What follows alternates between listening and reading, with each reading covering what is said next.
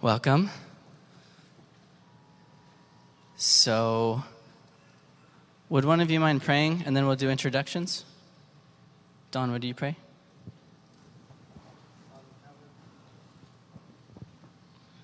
Father in heaven, we're thankful for the opportunity to come and um, reason together. We ask that we could learn from one another, but most importantly from your Spirit. And so we invite your presence in our midst again. In Christ's name, amen. All right, we'll start from the audience's left and work the way right. Make introductions, because I don't know that we know everyone on stage. Yeah, you're the audience's left. Like check one. My name is Keala Thompson. And where you're where you're from? Um, from Hawaii, from the big island of Hawaii. And been pastoring there uh, at the Honokaa Church for 14 years. My name is Yvette Thompson, and I'm also from Hawaii. Uh, my name is Andre Waller. I am, uh, this is my wife. She's going to say her own name. Uh, but nam- my name is Andre Waller, and I am the co director of Toccoa Missions. It is a missionary training school in New Hampshire in the Northeast. And we are very interested in establishing a fully functioning outpost center. And so that's what we're about, that's what we're doing. And just very grateful to be here for the second year. And um, grateful for the kindness that all of you have, have given us. Now, this is Sweetie Pie. One moment. I'm Alpha Waller and everything else that he said. Um, Outpost Center that we would like to establish, and we're in New Hampshire right now. We reside in New Hampshire. I'm Don Mackintosh. I'm the chaplain at Weimar Institute and also director of the health program, which is a health evangelism and leadership training program. We serve as an outpost center near Sacramento and San Francisco. And some of our graduates are actually working right now in San Francisco. And we're excited to do a similar ministry on the other side of the country that's blending the gospel work and the medical missionary work in the context of a sanitarium and also a training program and then an outreach program. All right. Thank you all for asking so many questions. We won't get to all of them, and there are some that I will reference, but I'm going to have you actually listen to last year's Q&A on Audioverse. Sorry you don't get to ha- hear the answer live, but Audioverse has it. A couple of those are we are told to move out of the cities before the coming crisis. What do you do if you're single and no future of marriage? No, this is serious. Could you say it again? Okay, I'll repeat the question. Those, Just are, those are on Audioverse already? yes, these are on Audioverse already. These I'm gonna I'm gonna talk about a couple of questions. Get to the ones we need. We are told to move. I will. Told to move to the, out of the cities before the coming crisis. That question was answered last year. If you go on audioverse.org, SWIC 2012 Q&A, you can find it. The other one that was on there, and I apologize to all of you single people, but it's do you have dating or courting advice and when do I when's the right time to ask? All those sorts of things. It's on Audioverse or ask your parents. All right, so we're going to start off with some easy ones like last year, and then we'll get to some ones that people don't you don't really want to answer. Okay. All right. First question. I am a youth. Whoever wrote this. What do you do when you know that your church is sleeping and you try to do things to wake them up, but no one supports or listens to you? Would it be okay to go to another church that is more active and on fire? So the question is, what do you do with a dead church? Should it go somewhere else? Yes.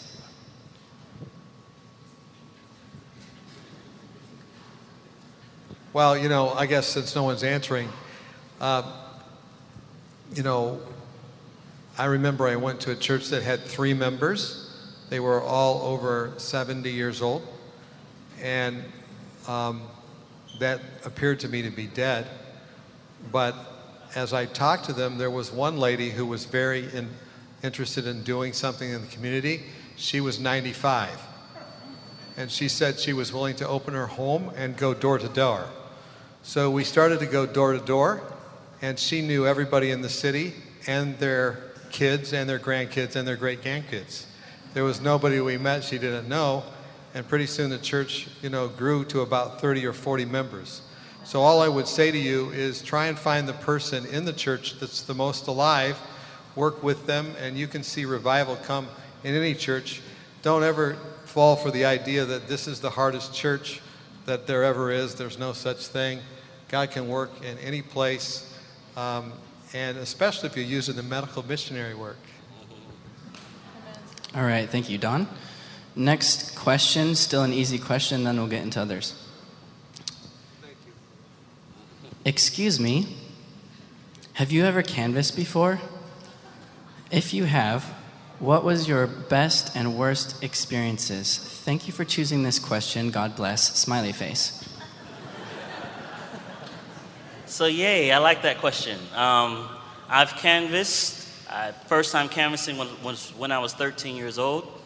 Uh, I run a literature evangelistic school, so we train young people how to do literature evangelism. I'll tell you my worst experience, and I'll tell you my best experience.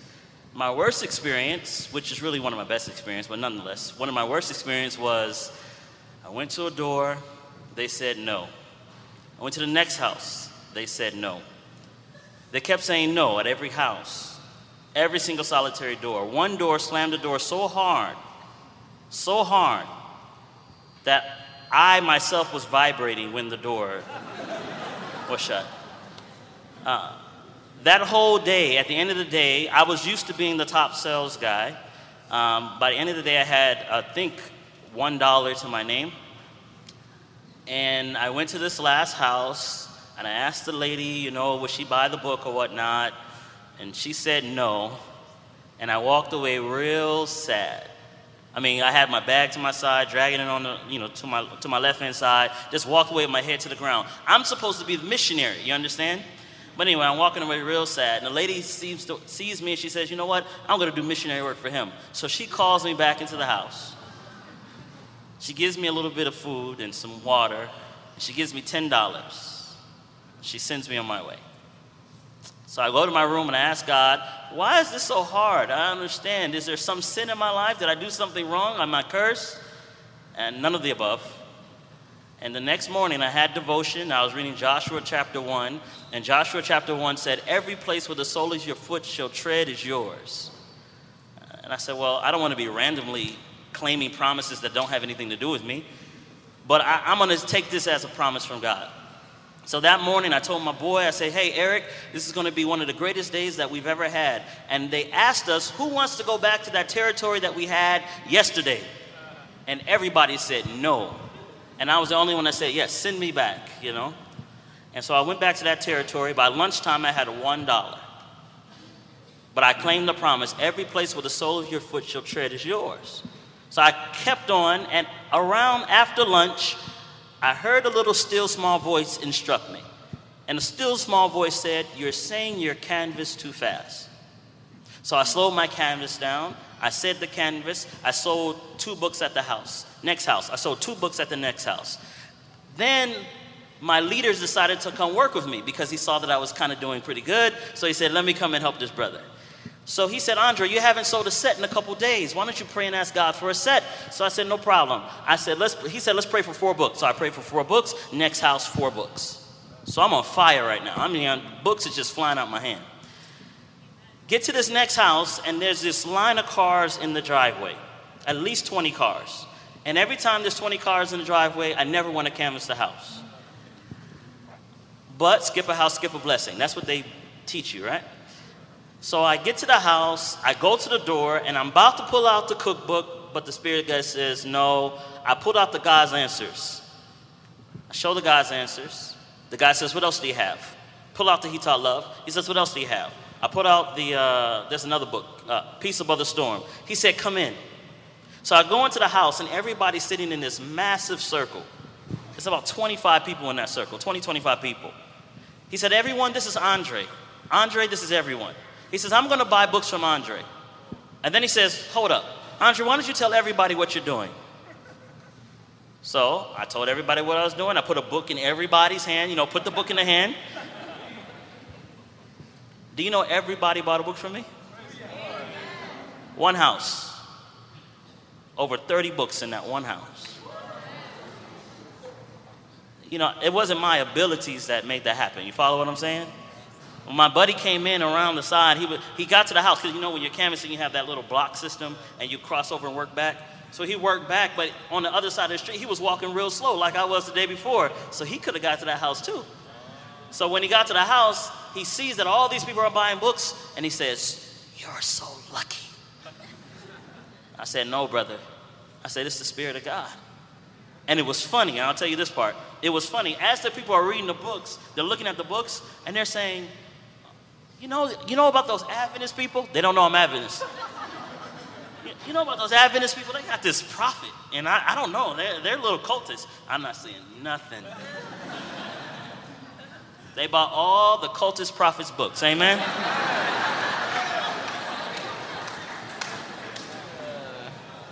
How, how many of you have been canvassing leaders in the summer? Could you raise your hand? So, young, please keep your hands up. Keep your hands up. Young people or older people, if you want to go canvassing for a summer, talk to one of these people with their hands raised. Okay. Next question. This is on Audioverse, but it'll make sense. We're, we're going in a, in a flow. How do we know when to ask a boy girl to court date? So that's on Audioverse. So they get together, they're courting, they're dating, then they break up. The next question How could you let go of someone in your past but still be able to bring them to Christ? And if one of the females wouldn't mind answering. Can you repeat it? Yes. So the question before that's on Audioverse when do I date, court? They get together, they break up. How could you let go of someone in your past but still be able to bring them to Christ? If the person, does the person want to still be with that person so they could come to Christ?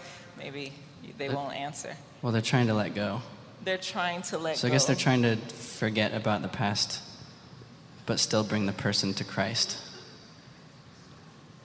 Um, I would just say be a witness as far as your lifestyle is concerned. If you set an example of a true Christian, then that person will see the light, your light shine, and then they will either want to follow or not want to follow, but you cannot make a horse drink water.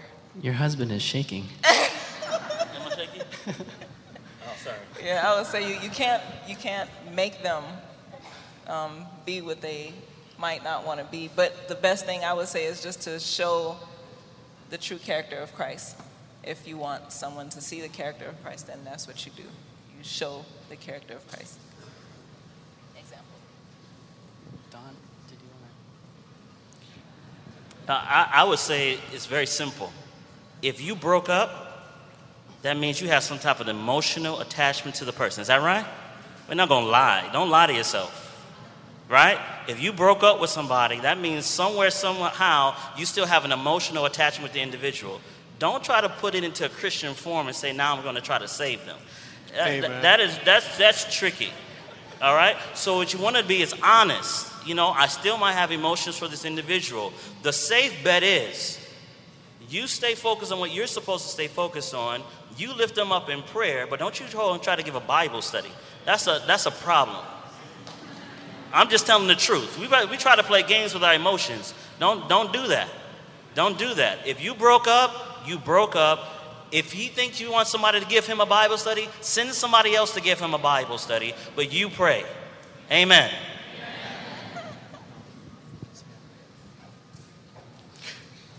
You look like you want to answer, Don. No, I'm just saying amen, brother. Okay, okay.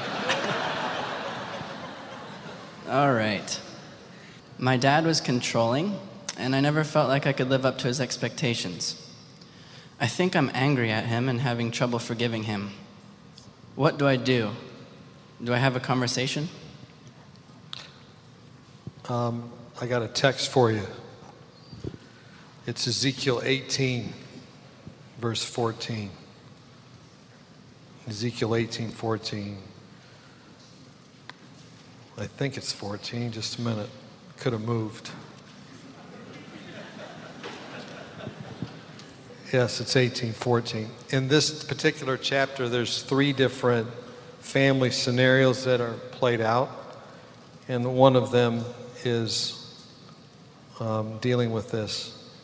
Verse 14 If he begets a son who sees all the sins his father has done and considers them, but does not do likewise. So there's three directives in that verse. It looks like this person asking the question has covered two of them. He has seen the sins of his father, he has considered them, and now comes the hard part don't do likewise. Now, the interesting thing is that in Jeremiah 31, in Jeremiah 31, it gives the second section of that. You know, in the first part of Ezekiel, it says, the father has, or the parent has eaten sour grapes, and the, therefore their kids' teeth are set on edge. And, um, and so that can really happen. Um, and then the counsel is given see it, consider it, but don't do likewise. Now, look here in Jeremiah 31. Verse 29 is the same as Ezekiel 18:1. The fathers have eaten sour grapes, and the children's teeth are set on edge.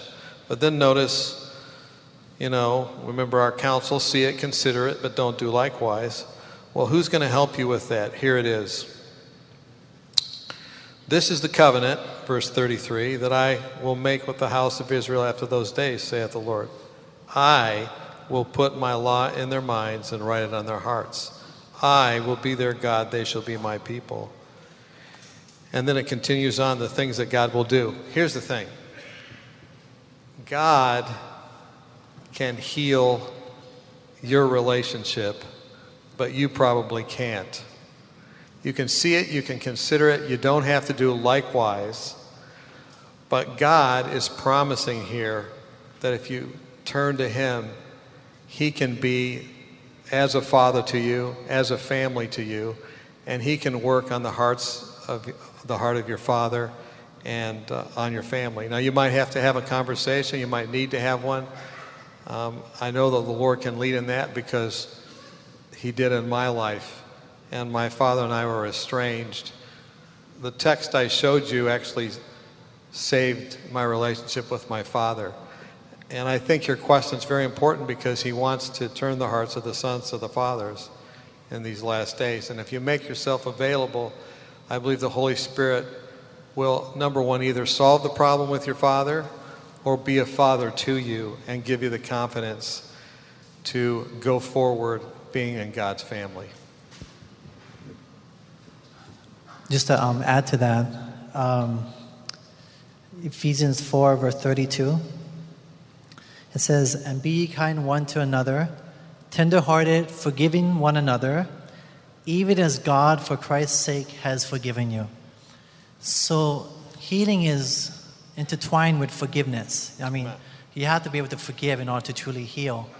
And it says to forgive others even as Christ has forgiven you. So there's the order here. I mean, humanly, I think a lot of times as Christians, we say, okay, I need to forgive. And we're like, we grit our teeth and clench our fists and force ourselves, okay, I gotta forgive, I gotta forgive, I gotta forgive. God, give me the strength to forgive. But it says, even as. And so the story of the, the, the king who forgave his servant, right? And he was forgiven and he went out he didn't forgive his servant and he went back to the king and said shouldn't you have forgiven as i have forgiven you? In other words we cannot give that which we have not first received ourselves. Amen? So you need to experience it in your heart first and i think that's where a lot of christians cannot forgive because they have never experienced a true forgiveness from god first in their hearts. And when you first experience that in your heart forgiveness from god um, then you can forgive other people. I, I always give the same counsel Uh, they kind of have if they have a hard time forgiving. I said maybe you haven't really received forgiveness from god first. And then when you receive that then you can give only that which you have first received. So this question isn't written down, but if so many people are having an issue of of feeling forgiven themselves, where do they start? So if, if, if they can't forgive someone else, it's, it's likely because they haven't You have to start. forgiveness I always lead them to the cross. You have to go back to Christ. You have to go back. The cross is the answer to everything. It has the, it has the answer. By His wounds we're healed. So, uh, in in just the healing sessions, I always lead them back. The answer is always the cross. God's love somehow. So the forgiveness found on the cross for you is um, you have to not intellectual. The hardest journey is 18 inches from the head to the heart, right? You may understand it, but you need to really experience and study the cross and see how much God has forgiven you. Um, and when you experience that, um, it will easily forgive one another. And that's what, that's what the gospel is. The, the answer is in the gospel. So, practically doing what the, the pastor has said is sometimes what I do is take Isaiah 53 and then I go through and list the categories. Jesus was physically abused, he was emotionally abused, and all the different things, and I'll write a list. And then I'll say, which one of these things has happened to you? And then the person will say, well, that happened to me. And then I show them how Jesus dealt with that and how he worked through that through the strength that his father gave him and how he's done that on our behalf. And then they see that Jesus has already gone through that and has experienced that on their behalf and totally understands them and totally can relate with them. And when they see that that has happened, they recognize the love and forgiveness of God and they're able to move forward. It's almost as if Jesus himself is leading them and I'm just showing them what Jesus has done. It's one of the most beautiful things that can happen. Thank you. Can you be a struggling homosexual Christian and still be saved while aiming to overcome?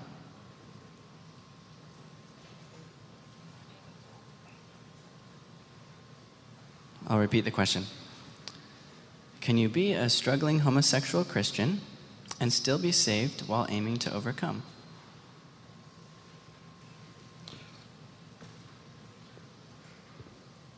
Well, I think the answer is yes. You can be a struggling homosexual, that's yes.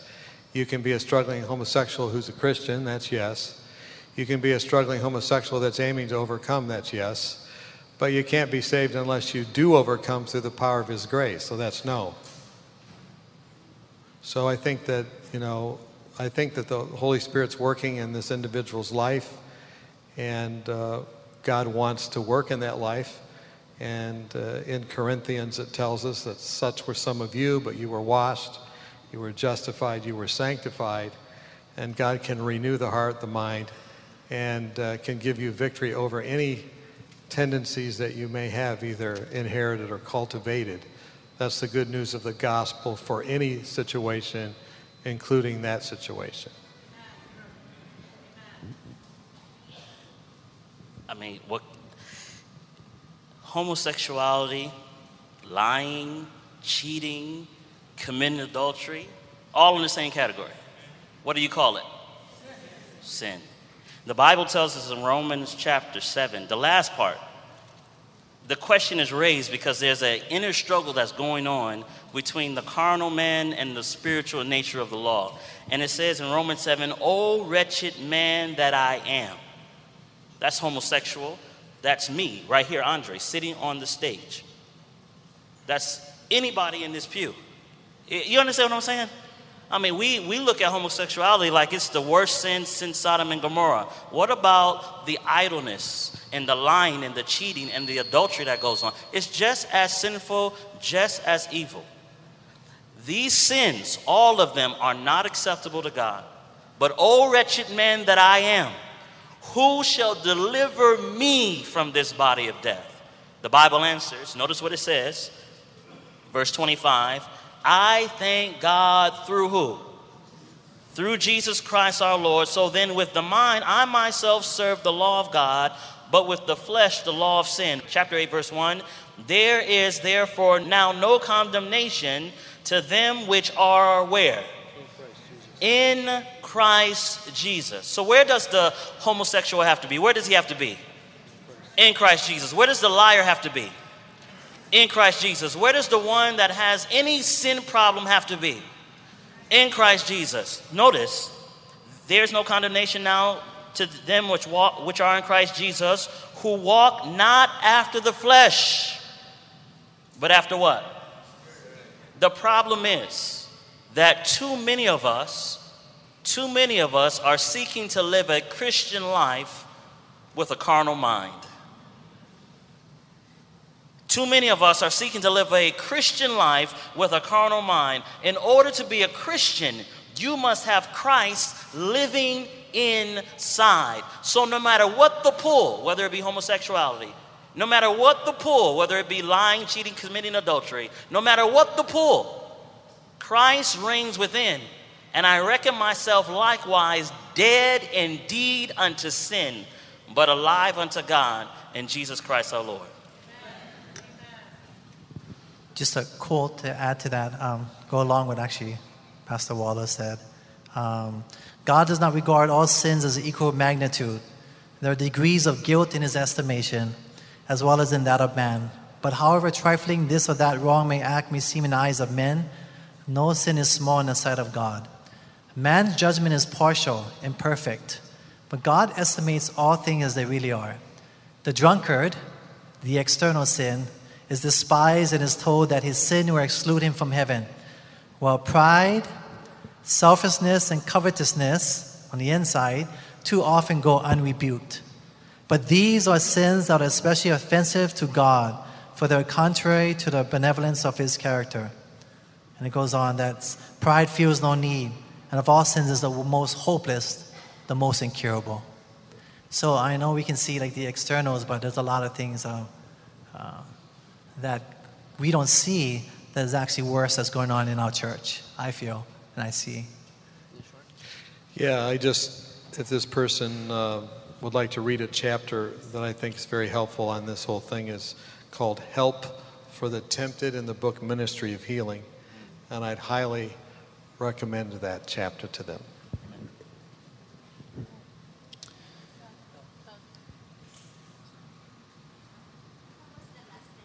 Oh, could, could you repeat the, uh, the reference, Don? For me, well, Ministry of Healing, Help for the Tempted is the chapter. Oh, Pastor Keala.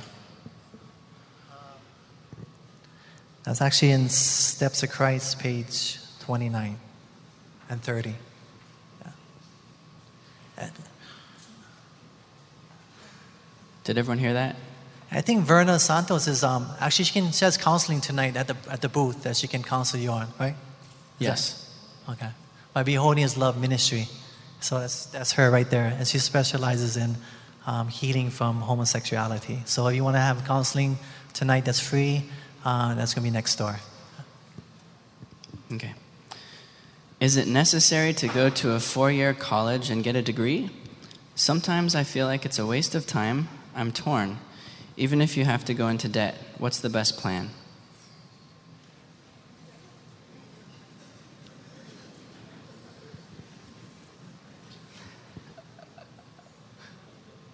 I have thoughts. um, this, this sharing from my experience, I, like I share with you, I come my family background. I mean, you go to my house, it is the, the wall of degrees. You know, I'm just my whole family has always been into that. But you have to look at the, the times, and I know a church follows the culture of the world, and um, we're behind time. But you're seeing that today's culture in this economy, you really have to question: Is it really worth it to go to college immediately after high school? Because what I'm seeing is a lot of young people getting incurring a lot of debt. Because the older generation is thinking, okay, you just got to go to school, you got to get a job, but that's not the most practical solution in today's culture. There's certain fields like PT that's guaranteed. You can go anywhere, where in, where in the United States, and you're in big demand, which is physical therapy. But unfortunately, that, it requires a doctorate now. So you're going to be hundreds of thousand dollars in debt.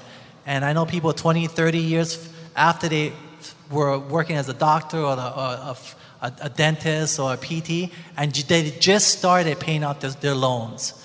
And so loans is a big problem, and the federal government a few years ago banned all bankruptcy from federal loans or student loans. So you can't claim bankruptcy anymore. And I know people, young people, with $200,000 in debt, and they have no job. And so they went to these schools, colleges, got their degrees, and they get just going to school to get their psychology degree, their business degree, uh, sociology degree, and all these degrees, and they can do nothing with them. So you really have to look at what is the benefit from really what's happening out there in the current culture and especially the economy that we're experiencing at this time. You know, I don't think that there's anything wrong with education, and I think you should get as much as you can get, but you need to keep in mind the objective of education, which is um, to reach people for the master and increase your platform to do that. Um, the, the biggest problem with education, and I've had a, a considerable amount of it, is that you can lose your focus your focus needs to be winning souls. And you can win souls while you're in school. You can win schools when you're out of school. But I think the brother's counsel is very good. You need to be discerning about what kind of school you go to. Uh, is it going to be an appreciating asset? You're going to be able to increase your platform of influence and, and support your family and, and whatnot. You need to take that in consideration. But we as a church um, have the largest educational Protestant educational system in the world, and I'm happy for that. Um, and I totally believe in rapid training as well. It takes nothing away from those quotes as well. And I run a rapid training program that's four months long. So you can, uh, uh, but here's the thing no matter where you are, you need to be winning souls. When I was in school, I remember I had to take a class on Revelation, and they said, memorize the book of Revelation. I said, okay. I went to work, told all the nurses and doctors and people I worked with, you need to help me with my class. And I gave them each a text from the book of Revelation. Every time they came up to me, I quoted that text to them. I remember the one lady, I gave her the text, the dragon was wroth with the woman. she was one of my least favorite nursing uh, folks, and I thought she was kind of mean, so I gave her that text. And she started thinking about that text. And she came to me, she goes, I have to know what this means. And I was like thinking to myself, You already know. but she really, that text really worked on her heart. And she actually invited me over to study with she and her husband. She ended up coming to church. She ended up joining the church. So here's the deal in your schooling, make it evangelistic. If you're not taking a Bible class, write a Bible paper. I know, you know, you can, this could even happen in Adventist schools. I had a friend, uh, a student who went through AFCOE. I think I saw him here earlier.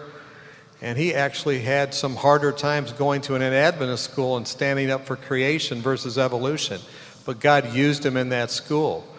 So, whatever you are, see yourself as an evangelist, but don't sell yourself short. Um, God can use you, and I think you should go as far as you can, as rapidly as you can, and evangelize the whole way. Just remember, Protestant Reformation was led by educated people. And I'm thankful for Martin Luther and John Calvin and all the others.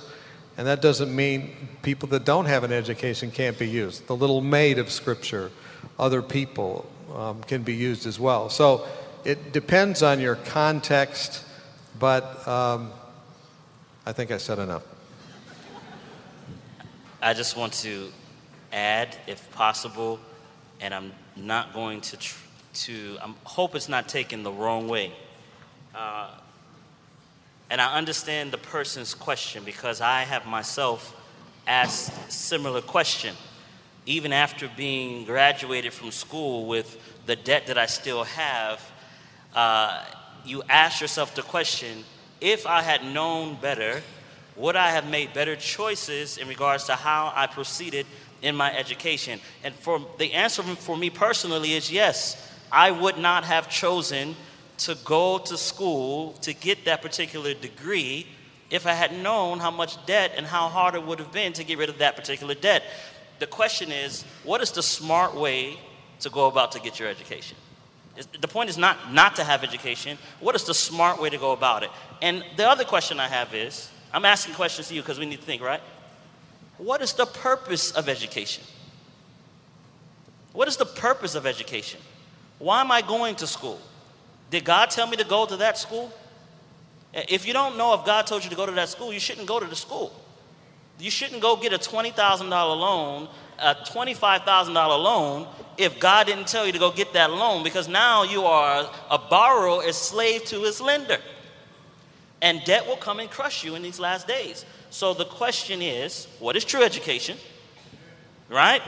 What school does God want me to go to? And am I, am I in the course that God asked me to be in? For if you are going in a course that God didn't ask you to be in, you are taking on a burden that you're going to carry with you for the rest of your life. You don't want to do that. You're not just going to school because your mama said go to school. Don't do that. This is our only way out. So you got to go. You have to be a doctor. Really? No. $100,000 in debt. Don't want to be a doctor. Miserable being a doctor because you were called to be a missionary in China. What did God call you to do? And if you're not doing what God called you to do, I say you're in the wrong way of your education.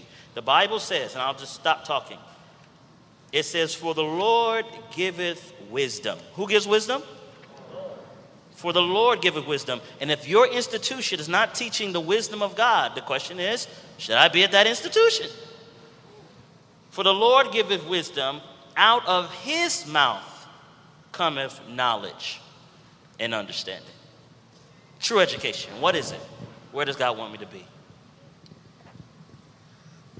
Like he said, um, this would have piggyback on Pastor Waller, is the, the borrower is slave to the lender. So there's a modern day slavery that's still going on, and the slavery of debt.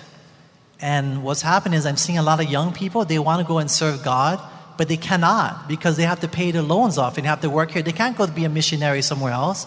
And so they're forced to stay where they're at, and their heart is burdened and work for a place they don't want to be at. In other words, they have to go to a job they hate, and they have to serve the master so they can get money from the master to pay off their debt. And they're a slave. They can't do what God was calling them to do. And so it's a big problem today. I'm seeing with our young people today. They really have to rethink about what direction they're going just because it's always traditionally been done that way. You really have to rethink. You know, if you look at true education in a blueprint, Madison College was E.A. Sutherland was the president of Walla Walla College and Battle Creek. And um, so they went out and they started Madison College with Percy Magan was actually was a president of Loma Linda University. And so they started this college and they made it a way that they actually end up they worked every student was able to work and pay off their whole tuition and graduate debt free. And they, they were so successful that even um, people like Eleanor Roosevelt in an article, um, weekly article in the newspaper, she, was, she wrote about Madison College. And then she, uh, other people also, Reader's Digest highlighted it was so popular because they're following the blueprint of true education. Can you imagine if that happened today?